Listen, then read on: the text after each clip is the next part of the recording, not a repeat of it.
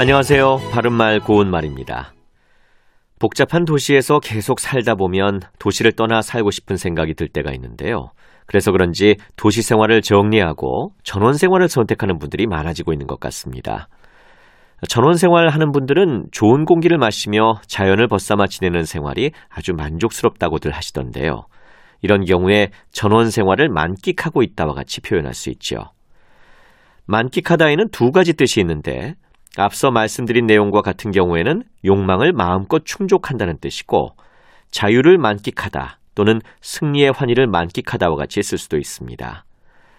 또 다른 뜻으로는 마음껏 먹고 마시다가 있는데요. 만끽이라는 표현에서 많은 찰만자를 쓰고 끽은 마실 끽자를 쓰기 때문에 이와 같은 뜻이 나올 수 있는 것이죠. 예를 들어 지방에 여행을 가서 그곳의 진미를 만끽하고 왔다. 또는 이번 여행에서 그는 세계 각국의 산의 진미를 만끽했다고 자랑했다. 이렇게 말할 수 있겠습니다. 한자 마실 끽자가 들어가는 표현으로 대표적인 것은 끼견이 아닐까 싶은데요. 끼견은 여러분도 잘 아시는 것처럼 담배를 피움의 뜻으로 흡연과 같은 뜻입니다. 참고로 음주와 같은 뜻으로 술을 마심을 뜻하는 끽주라는 표현도 있고 포식과 같이 배부르게 먹음을 뜻하는 폭끽이라는 표현도 있습니다. 바른말 고운말 아나운서 이규봉이었습니다.